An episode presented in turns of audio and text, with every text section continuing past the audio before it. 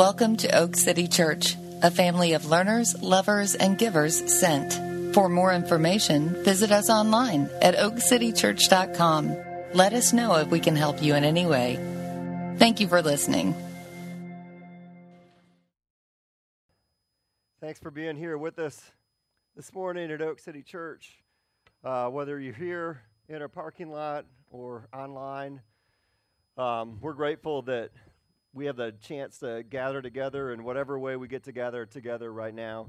And um, I'd like to welcome you if you're visiting uh, online or if you're visiting in person. We have some folks here uh, this morning that are new, so it's a socially distanced, global pandemic appropriate welcome to you guys this morning. We're really glad that uh, God has brought you here um, to worship with us this morning. And man, thank God for some nice weather. I'm from the north. I've met people this morning that are from Maine, Massachusetts, Michigan. We've got folks from Ohio, Illinois. Like, we've got northerners here. This is good northern September weather, and it's great to have an outdoor service in this type of weather. So, Lord, thank you for blessing us with this. Um, I just want to, I'm going to pray before I get started real quick. We've got a family that's in the hospital right now with an infant that may have some type of infection. So I'm going to pray for the Browns and for their new son, Aaron, and just for other stuff that's going on right now. So, Lord, we do lift up folks um, in our church that are just going through some things right now, Lord. We pray for Scott and Terry. We're thankful for uh, a healthy birth of a baby boy, and we pray for whatever complications are going on right now um, as we've just sung, you are a God of power and you are a God that never lets us down. And so we lift them up to you, God, and we ask for your blessing upon them and on their son. We ask for uh, peace. We ask for a relief from anxiety. We ask for healing, and we ask that they would get home soon from the hospital, Lord. And just pray for others in our congregation, in our city that are uh, in the midst of just hard things. I mean, this pandemic is hard, and mental health issues are going through the roof right now. And so we pray, Lord, um, that you would bring relief to people, that you would bring relief to us, Lord. We pray for for for vaccines and whatever we need, Lord, um, right now in the midst of this. Um, and yet, Lord, we know you're good in the middle of it and that you're at work in the middle of it, God. And so we pray that we can see the ways that you are at work in us and through us and around us, God. And, um, and we're thankful that we can know that you're there and that you're good, and we know that because of your Son and what he's done for us. So we love you. Uh, we pray these things in Jesus' name. I pray that you would bless your word to us this morning. And um, amen. Um, all right, we, uh, we are just starting a series. Uh, this is the second week called Peter and Every Man's Guide to Spiritual Formation. And so I'm going to go through a series of um, scenes from the life of the Apostle Peter in the Bible and just talk about just how he grows in Christ and how that ties to how we grow in our relationship with the Lord. And um, last week was a kind of a setup, an intro for this, and it was about change, and we need to change because we're not the people that, that God made us to be. And if you don't need to change, then you don't need to worry about how Peter changed. It doesn't matter because you don't think you need to change. But if you do need to change, then it's helpful to have a roadmap of what that looks like and have an idea of where you are. So, what I'm going to offer over the next couple weeks is an imperfect framework of what change looks like based on a handful of things that um, different things that God's been speaking to me about, including the life of Peter over the past few months that seem to have coalesced uh, into this series about what it looks like to grow. And I'm going to harken back for a minute. We had a family that, that left last, they moved overseas last fall, the Quins, and and we have families come and go a lot, and so it, it, just based on circumstance, it can be hard to celebrate the way we could celebrate with the Quins. The Quins had come to the church about six months after the church started. They've been here for years, um, and they had grown a ton. There is a quote that uh, someone someone gave to me a few months ago that I've used a few times. It's a guy named Dallas Willard that said Christians shouldn't count disciples; they should weigh disciples, and we should do both. But his point was we might spend too much time on numbers and not enough time on growth. And so we just use that metaphor of like gaining weight. That um, the job of the church is like to, to metaphorically fatten up their Christians, like to gain some weight. And the Quins had gotten heavy as Christians during their time here. And we talked about that, how if they had come in on a scale of 1 to 100 at about a 5, just kind of with some background in Jesus, but but not following Jesus and growing to the point of deciding to follow Jesus and get baptized and get into home groups and Bible studies to the point where they were leading things. And, and when they left, they were like, on a scale of 180, 85, 90, heavy Christians, um, folks whose walk I really, really admired, and he led them overseas. And that is the joy of the church. And the goal of the church is to see people grow in their commitment to and their ability to follow Jesus, their trust in what it looks like to follow Jesus. That's the most exciting thing about the church is that. Um, there's a line that Paul says in Thessalonians that I caught on to a few years ago that I, I hadn't seen before. Um, not in this way, but he says, What is our hope and joy or crown of boasting before the Lord Jesus that is coming? Is it not you?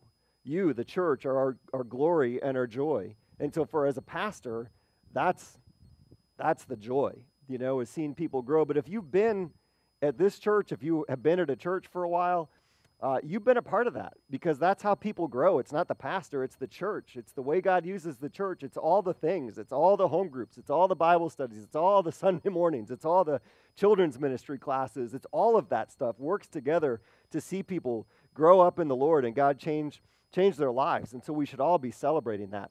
But wherever you, like wherever you are with Christ, you're still growing. Like you're never done. And so we're still on this journey and that looks different in different phases. Um, there's a book that I read recently for a pastor's retreat called The Critical Journey. Not a perfect book, but a helpful book. I think of it a bit like any of those personality tests. They're helpful. You can go overboard with any of them, but they're helpful frameworks within which to understand yourself and the people around you. And so this book was uh, similar to that. Not the be all end all, but useful and talked about stages that we go through uh, on our, you know, in, in growing in Christ, and that you don't, you're never just in one stage, and you can kind of float back and forth between the stages, but generally, this is the progression that you go through. And it's all based on Scripture, and a lot of it we're going to see in the life of Peter. But they talk about these six stages. So the first one is the recognition of God, meaning not just that you're know that God exists. Everybody has an idea that God is there, but that God really matters in your life. And that's what I'm going to talk about today, so I won't spend any time there. But that's the first stage. The second stage is this life of discipleship where you embrace the gospel and you start to realize that the gospel affects every aspect of your life. And so you, you learn it, you learn about how it matters. And you're, I mean, you're just all in with it. Like you can't get enough of it. You're reading your Bible, you're going to Bible studies. There's some hard things because some, there's some areas of your life that God wants to reshape. And so that happens in the second stage. In the third stage, they call the productive life, where you realize, you know, it's not just about acknowledging who Christ is and starting to follow him, but then advocating for him. And you're a part of that team that is the church. And so, you know, you start to serve and you start to lead and you start to embrace the gifts that you have and be a part of what God is doing. Um, a lot through the church, but could be through other ministries as well. And then they talk about the inward journey, stage four. And stage four is where the productive life maybe isn't quite as productive as it seems on paper or on a whiteboard that it should be. And so you get a little bit disillusioned uh, with the way things are going. Or maybe you get disillusioned with, with the church, or maybe you get disillusioned with God Himself and you start asking some questions. And it's just a natural stage. But if you don't know it's a natural stage, it's a hard stage. And they talk about between stage four and five hitting a wall. Um, and then stage five, if you get through that, is an, called the outward journey, which is uh, a way of maybe a, a deeper surrender to the Lord. And then finally, the life of love, which is the last stage. And I won't say that I'm there that. When I'm there, I'm going to start hugging everybody all the time, which, if you've been around, it's just a Midwest thing. We're, we weren't as big of huggers, but everybody down here hugs. So, uh, those, that framework um, is a it's a helpful framework. Everybody I've talked to since then has been like, "Oh yeah, that makes a lot of sense," and so I'm hoping that it will for you. I, I think about it in this way. A few years ago, I had a buddy that was um, trying to get me to run a marathon. I had started running with him, and so he wanted me to run a long ways. And I was up for that, but he kept suggesting the Umstead Marathon, which is a trail marathon in Umstead Park, like with a bunch of hills. It's possibly the worst marathon you could run anywhere. And this is what he thought that I was going to run. I'm like, man, I'll run a marathon, but I'm not going to. I picked my marathon carefully. And so someone suggested the Richmond Marathon, and I looked that up. It's known as the world's, it calls itself the world's friendliest marathon. And they might be right. Like you, there people line people from Richmond. Richmond's a beautiful city. It's a beautiful course. People line the street the whole way. that didn't have relatives running. They're just from Richmond, and this is what they do. And so they're cheering you on the whole way, and that's super helpful. There was one guy that had a handful of signs that made no sense but were really funny, and he would pop up at different places and just make you laugh so that that was helpful so that you could forget about the pain that you were enduring going through a marathon. And there were other people that dressed up as dinosaurs along the way. It was super cool, you know?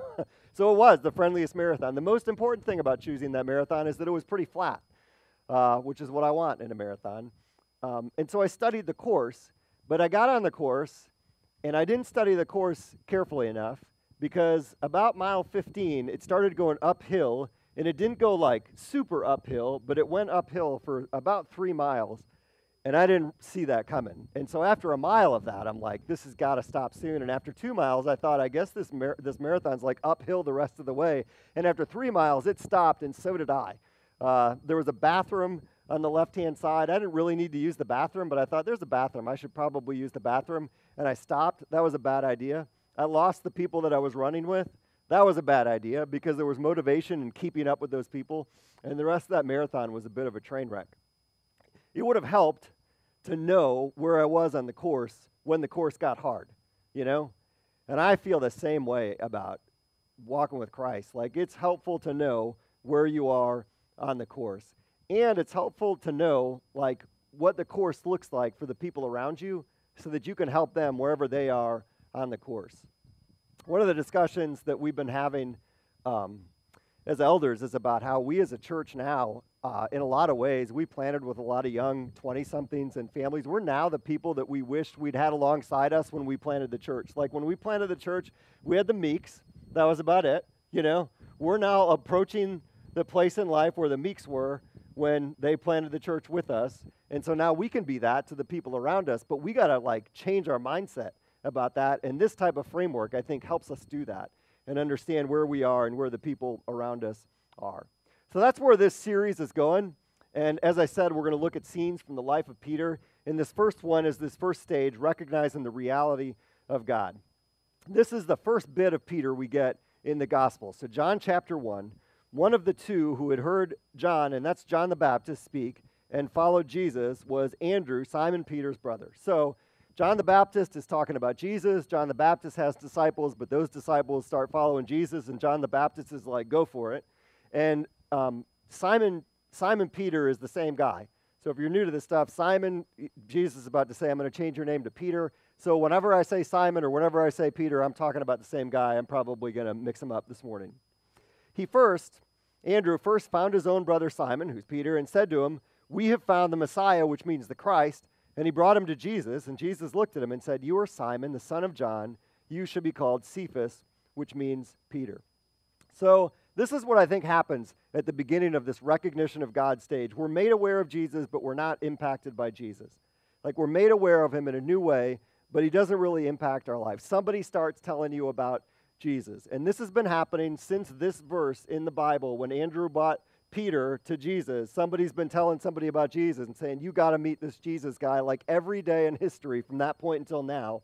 And it's probably happened to you at some time. I mean, you may have grown up in a Christian's home, so your parents are like, I got to tell you about Jesus. Or you may have friends that are Christians, and so they said, We got to tell you about Jesus. Or neighbors, or a boss, or a coworker, or just things in the culture that tell you about Jesus. Um, it's to the point where, you know, it's a parody in culture. There's a great clip from a comedian named Jim Gaffigan where he says to his audience, he said, he said, I want, I do want everyone to feel comfortable, and that's why I'd like to talk to you about Jesus. And his audience just bursts into laughter, you know, because it's just an awkward topic. He mimics them saying, he better not.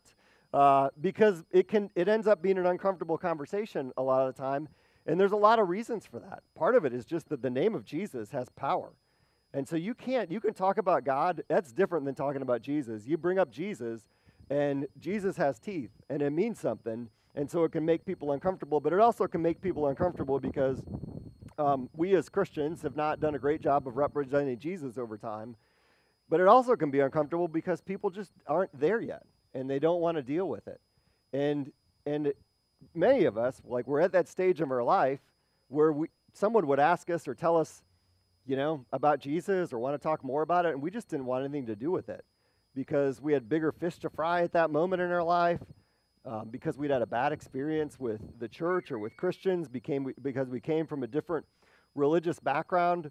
Um, I mean, a lot of us remember that stage. Some of us don't because you grew up in church every week, and so like, and it just took, you know. But a lot of us remember what that time in life was like. But then something changes, and all of a sudden you're not so uncomfortable with the conversation. You know, it could be you go through a rough patch in your life, and you realize maybe I do need something, and maybe I need to figure out what Jesus is about. Um, if only to check that off the list, you know. It could be that you go through a good time in your life that doesn't satisfy the way you thought it was supposed to satisfy, and you start checking things out for the same reason. Um, it could be a lot of folks were raised in church, but then they go away from it for a few years, and then they end up realizing, maturing to a point where they're like, I need to, I need to embrace that again. I say this a lot to parents: raise your kids in church, and their compass is always going to point north. You know, they'll know where home is. It could be that a person follows Jesus in a really compelling way, and so you need to find out more about that, or a person that you respect encourages you towards Jesus, and because you respect that person so much, you decide you want to check out, you know, the thing that's most important to them.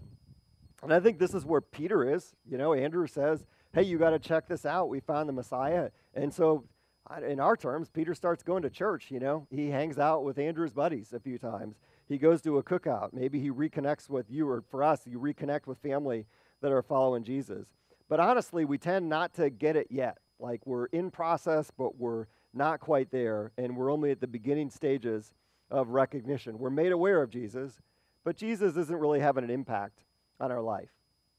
We see this with Peter, and it starts to change. So this is from, uh, from Luke's gospel. On one occasion, while the crowd was pressing in on Jesus to hear the word of God, Jesus was standing by the lake of Gennesaret, and he saw two boats by the lake, but the fishermen had got out of them and were washing their nets. Getting into one of the boats, which was Simon's, he asked him to put out a little from the land, and he sat down and taught the people from the boat. Here's how I'd put this, and I remember this time in my life, and I can recognize it in you know people again that are just on their way to Christ. I think we get to a stage where we think Jesus could use our help without understanding how much we need Jesus' help. Uh, and that's just a stage of growth. You know, we don't really get how much we need Jesus. Statistically, most people believe in God. Um, and, and people believe that Jesus was, but they believe Jesus was like a prophet or a teacher, but not divine. And that's, uh, most people, I think, believe in a God that has no teeth. Um, it's a God that, if they really evaluate it, is more a God of God is more a God of their creation than they are a creation of God. And so God really can't tell them anything. They don't have a specific reason for believing that God would be a specific way. Um, that's why the Bible is, is just so important to us. And there are many great reasons to, to believe in the validity of the Bible, and we go through that from time to time. And if you have questions about that, I would love to sit down and talk with you about that. But part of that is so that we don't define God, God defines us. We don't create God, but God is the one that created us. And so if your God doesn't disagree with you about anything meaningful or can't, or you don't allow God to disagree with you about anything meaningful, if there's no real conviction that change is necessary in you and not just other people, if your God isn't able to demand a lifestyle of sacrifice from you, if He doesn't put you in situations that make no sense to you, but you're still convinced that He has you there for a reason, then he's probably not really God. You are. Uh, it's convenient to defer to that kind of God every once in a while and feel better about yourself, but that God doesn't really have the ability to change your mind or behavior or to make a real difference in your life. That God is not a master and a king for you, He's more like a mascot or maybe a cheerleader of sorts. And that's a stage to grow through. God, God's not that type of God. Jesus is not going to be that type of God in your life. Jesus is going to press the issue, and he's going to do that in just a second with Peter. I remember that time in my life when I think through these stages, the early ones are kind of difficult because I grew up in a church, but I don't really feel like I understood the gospel from that church. And then late in high school, I understood the gospel and it made a lot of sense to me, and I started to follow Jesus, but then I ended up with these questions in college, and then I stopped. And then I got through college, and then I was paying lip service to Jesus, and I think I was still, in a way, in this phase, you know. And I would, um, there's some guys that I worked with that went to a men's Bible study, and so I'd go to it, and I could kind of talk the talk a little bit because I knew a few things. And I'd go to church every once in a while, and Um, I would even put some money in the plate, but I would, uh, I would have, I would have called myself not a tither, but a tipper. I heard a pastor say this years ago, and I thought, I don't think I can say that to people, but but I can. You know, when it comes to giving, like God wants us to give sacrificially of the first fruits that that He gives us, so that we we know who it comes from. But a lot of times we think we're doing God a favor and we tip Him a little bit, and that's where I was in my life. Um, and God, God did not want me there. I was in a relationship that wasn't a healthy relationship. My ego was 100% wrapped up in my job and not in who God said I was. I remember being at a Bible study in this phase where um, I was talking to. It was a group of a group of 20 somethings from the church that I was that I just started going to, and um, and we were talking about something. I was asked answering a question in a Bible study where I was talking about how I felt like my life was a bit like a puzzle and there were different pieces that you needed in place and so family was a piece and my job was a piece and relationships was a piece and, and spirituality or jesus was a piece. And I, I, that's totally not true. Jesus is either the table on which you build the puzzle or the picture that the puzzle makes but he ain't a piece of your puzzle you know? Uh, but then i thought that's what it was. And i remember this guy was about 10 years older than me looking at me across the room. He didn't say anything but his look said, I don't know how to say this to you, and I don't need to because you're going to figure it out soon enough. But you have no idea what you're talking about, man. and that's just where I was. And that's, I was in control of God, and God was not in control of me. And that does not work. Uh, when you really recognize God as God, that has to change.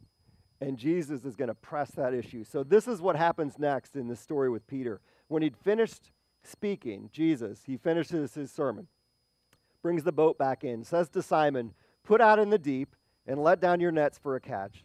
And Simon says, Master, we toiled all night and we took nothing, but at your word I will let down the nets.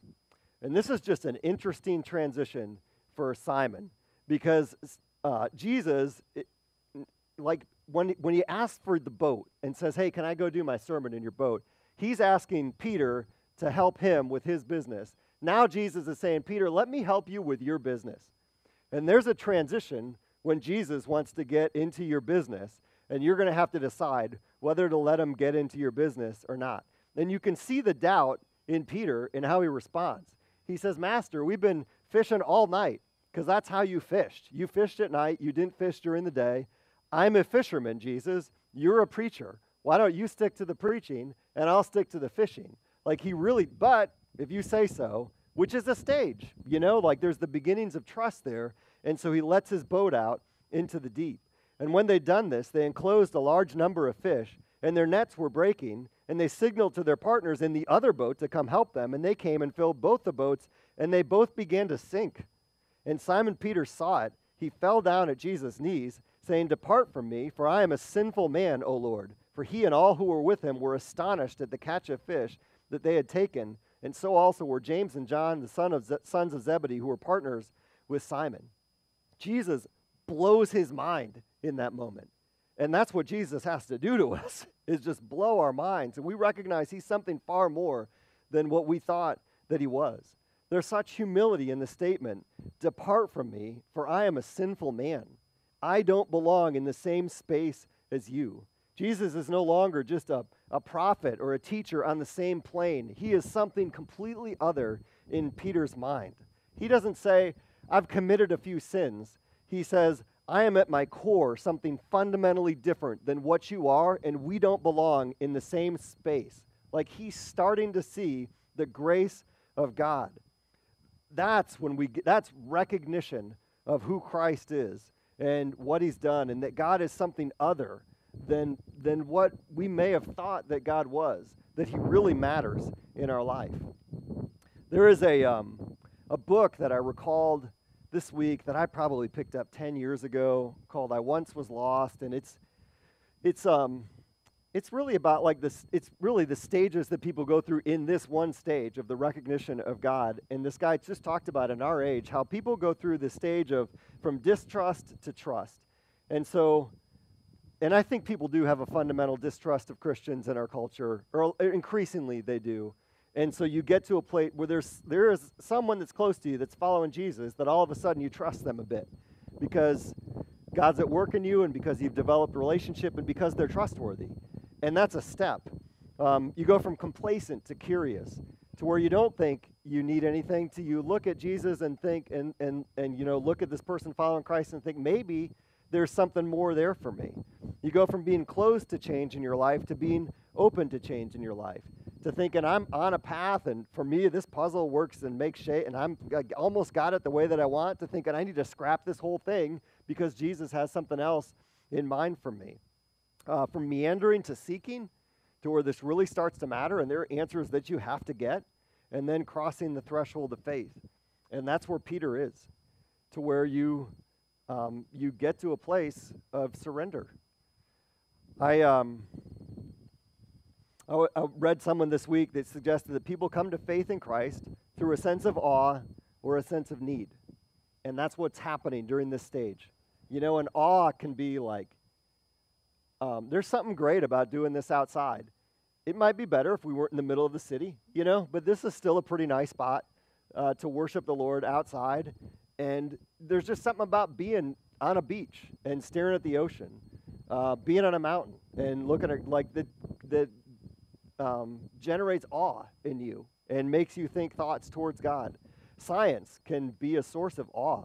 You know, people talk about the tension between science and religion, but you read people in the hard sciences, and that creates a sense of awe that this stuff couldn't have just happened the way that it happened. Like there's got to be something behind it. And it, it can lead people to faith. Morality can create a sense of awe. For C.S. Lewis, that was the thing that did it for him. There ought not be an ought. And so, where did the sense of morality that we have come to? And when you really start thinking through that, uh, it leads you to the divine. The birth of a child, for a lot of people in the phase of life that a lot of folks in our church are, they have a child and that changes that changes everything it changes your perspective on everything and leads people um, to a place of asking questions about the lord and exploring jesus and jesus should lead to a sense of awe uh, when you really start getting closer to jesus i was reading a verse this week in isaiah little verse i don't think i'd really ever seen it before but um, isaiah 45 he writes truly you are a god who hides himself oh, God of Israel, the Savior. God hides himself. And um, I was reading a, this week a little bit about it was a, a guy that was a worship leader, and I wasn't familiar with him, but he was apparently of some prominence. And he renounced his faith. He's deconstructing his faith, which happens. And it was on Twitter, and he was saying that he's really grateful for some Christians that have come alongside him kind of unexpectedly and just tried to help him out through this time. And you know, help him deal with some questions that he has and be real gentle with him. But one of his questions was about why doesn't God make himself more obvious? I feel like this is on these stages, these six stages, this is a stage four question. It maybe it's a stage one or two question for you, but it's a stage four question that you get to at some point of like, God, why don't you make yourself more obvious to people? Why are you hidden? And yet, Jesus, Jesus He's the radiance of the glory of God and the exact imprint of his nature, and he upholds the universe by the word of his power. Jesus shows us exactly what God is like and his character and his nature because he's God. That's Jesus. And at the same time, Jesus can say, Take my yoke upon you and learn from me because I'm gentle and lowly in heart, and you'll find rest for your souls, for my yoke is easy and my burden is light. And at the same time, feel like the guy from Princess Bride. He is the image of the invisible God, the firstborn of all creation. By him, all things were created in heaven and on earth, visible or invisible. Whether thrones or dominions or rulers or authorities, all things were created through Jesus and for Jesus. And Jesus is before all things. And in Jesus, all things hold together. For in Jesus, all the fullness of God was pleased to dwell. And through Jesus, to reconcile to himself all things, whether on earth or in heaven, making peace by the blood of his cross when you really come to Jesus, you have to come to that Jesus, to all those things. This like unbelievable, indescribable, incredibly powerful, and yet totally relatable and approachable Jesus. And I think in this moment, that's what Peter realizes. Like Peter, Jesus is all those things. And and he's blown away by it. And that's how you that's how you come to him. Um, and awe, that awe will draw you through those thresholds to faith in Christ. They said, awe and the need, and need will do it too when things just don't work out or you're at the end of your rope, when you're literally out of options. And sometimes God brings us to that point, or we just get ourselves to that point. Or when things do work out, but they don't satisfy, uh, and you realize there's something more. When you're lonely, uh, when you're empty, uh, when you get to a place where the things that you've been using to cure your loneliness and emptiness become addictions for you, uh, and you feel trapped. There's the line from, I think it's from C.S. Lewis, who says, God whispers to us in our pleasure, speaks in our consciousness, but shouts in our pain. And so need can draw us across these thresholds towards Jesus. And Peter displays both. Like he has an awe that leads him to need. You know, he's curious about Jesus, but then Peter's a really good fisherman. Like he's got a successful, thriving fishing business, and Jesus is 10 million times a better fisherman than he is. Jesus gives him just a glimpse of his power.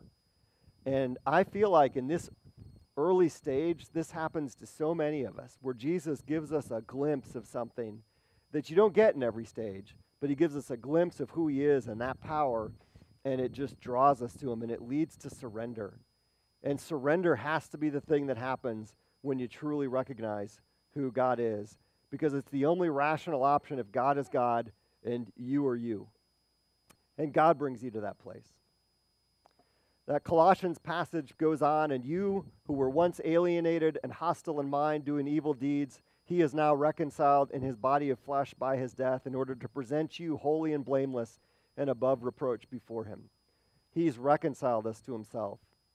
I think this verse is in your handout from Timothy where Paul says to Timothy, The Lord's servant must not be quarrelsome, but kind to everyone, able to teach, patiently enduring evil, correcting his opponents with gentleness. And so this is like in that recognition stage, someone's going to say, I need to tell you about Jesus. This is how that person, how, this is how you need to act towards the people around you that don't know Jesus. Don't be quarrelsome, but kind.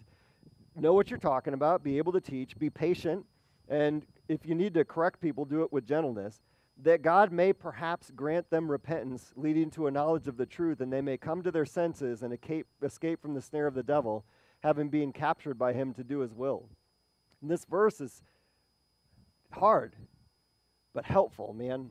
That there is a place where we come to our senses, and that is something that God has done in us. And it probably doesn't feel like that at the time, but in hindsight, you look at it and think, that's what happened. And that's what needs to happen that God needs to bring us to our senses and draw us to Himself. And again, I remember those moments, that time in my life well, you know? And I had gotten to a place where I had the things, but they didn't satisfy, and I just knew I wasn't where I was supposed to be. And I, and I knew what he was, and so I surrendered and said to him, like, I have no idea what I'm doing, God, and if I, I was honest with him, I said, I'm not sure you know what you're doing, but I'm just going to surrender and do what you want me to do and trust that you're going to answer those questions. And if you don't, I might move on. It was probably a bad idea, and, but, but it, that's what I did. And that was a surrender in what I needed to do. And God changed my life. Uh, totally changed my life in six months and set me on a path because I gave him control. And that's what starts to happen in this stage. Ephesians chapter 2 you were dead in the trespasses and sins in which you once walked, following the course of this world, the prince of the power of the air, the spirit that's now at work in the sons of disobedience, among whom we all once lived in the passions of our flesh, carrying out the desires of the body and the mind, and were by nature children of wrath like the rest of mankind. But God, but God, being rich in mercy, because of the great love with which He loved us, even when we were dead in our trespasses, made us alive together with Christ. By grace, we've been saved and raised us up with him and seated us with him in heavenly places in Christ Jesus, so that in the coming ages he might show the immeasurable riches of his grace in kindness towards us in Christ Jesus. For by grace you have been saved through faith. This is not your own doing, it's the gift of God, not a result of works, that no one would boast. For we are his workmanship, created in Christ Jesus for good works, which God prepared beforehand that we should walk in them there's a time when it all starts to make some sense, where the gospel starts to make some sense. And that happens because God is doing something in you. And you don't need a good explanation for it. You just need to surrender to it. You need to surrender to it. And when you do that, He begins to change your life. This is where that passage ends off with Peter. Jesus said to Simon, Don't be afraid. From now on, you'll be catching men. And when they brought their boats to land, they left everything and they followed Jesus. And that's what happens in that stage of recognition of God. You get to the end of it and you're like, I'm going to give my life to you. I'm going to surrender. I'm going to accept who you are and what you've done for me and begin that journey with you. Um, one author said, Conversion is not an arrival at our final destination, it's the acquisition of a compass. And that makes sense because now you start your path with Him. It's helpful to remember um, how this works. It's helpful.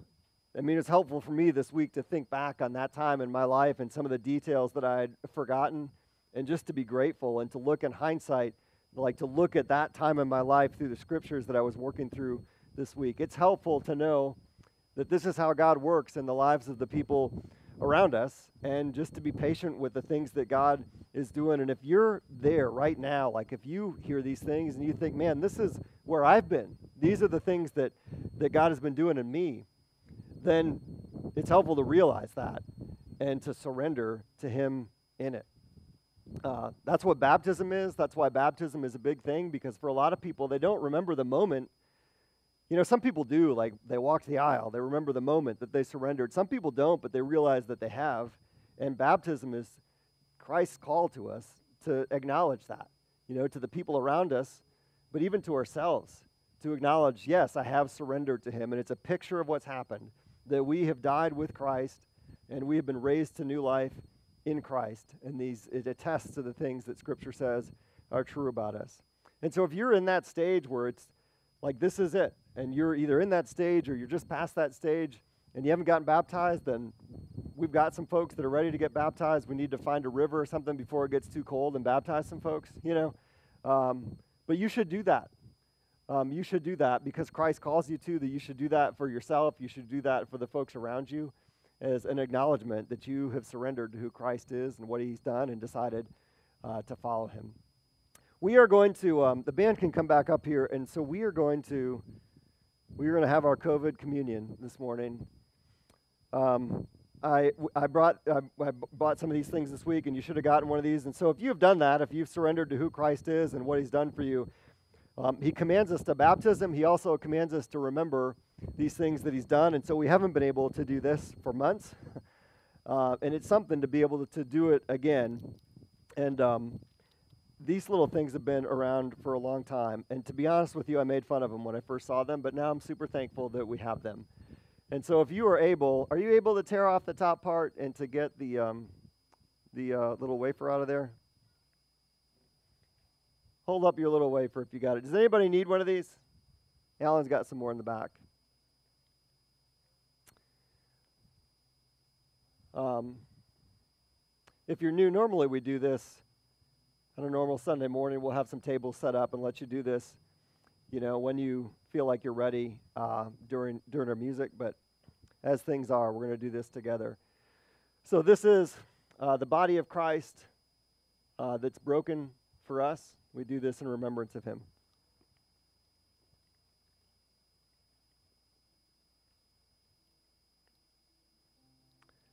And if you want to open up your um,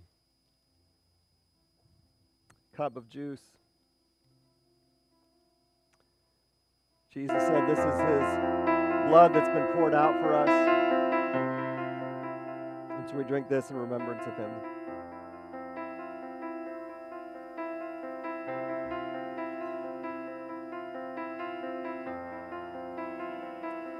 Father, we thank you for the body and blood of Jesus. We thank you that you have reconciled us to yourself through the work of your Son on a cross, Lord.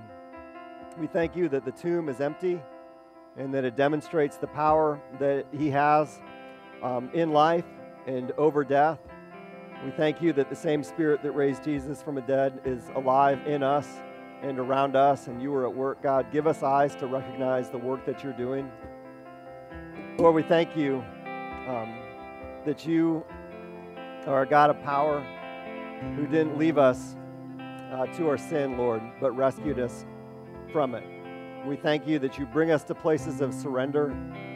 Um, and Father, pray that you would help us to embrace that and to continue to give you control over our lives, Lord. And would you use us to bring others to yourself? We love you and we pray this in Jesus' name.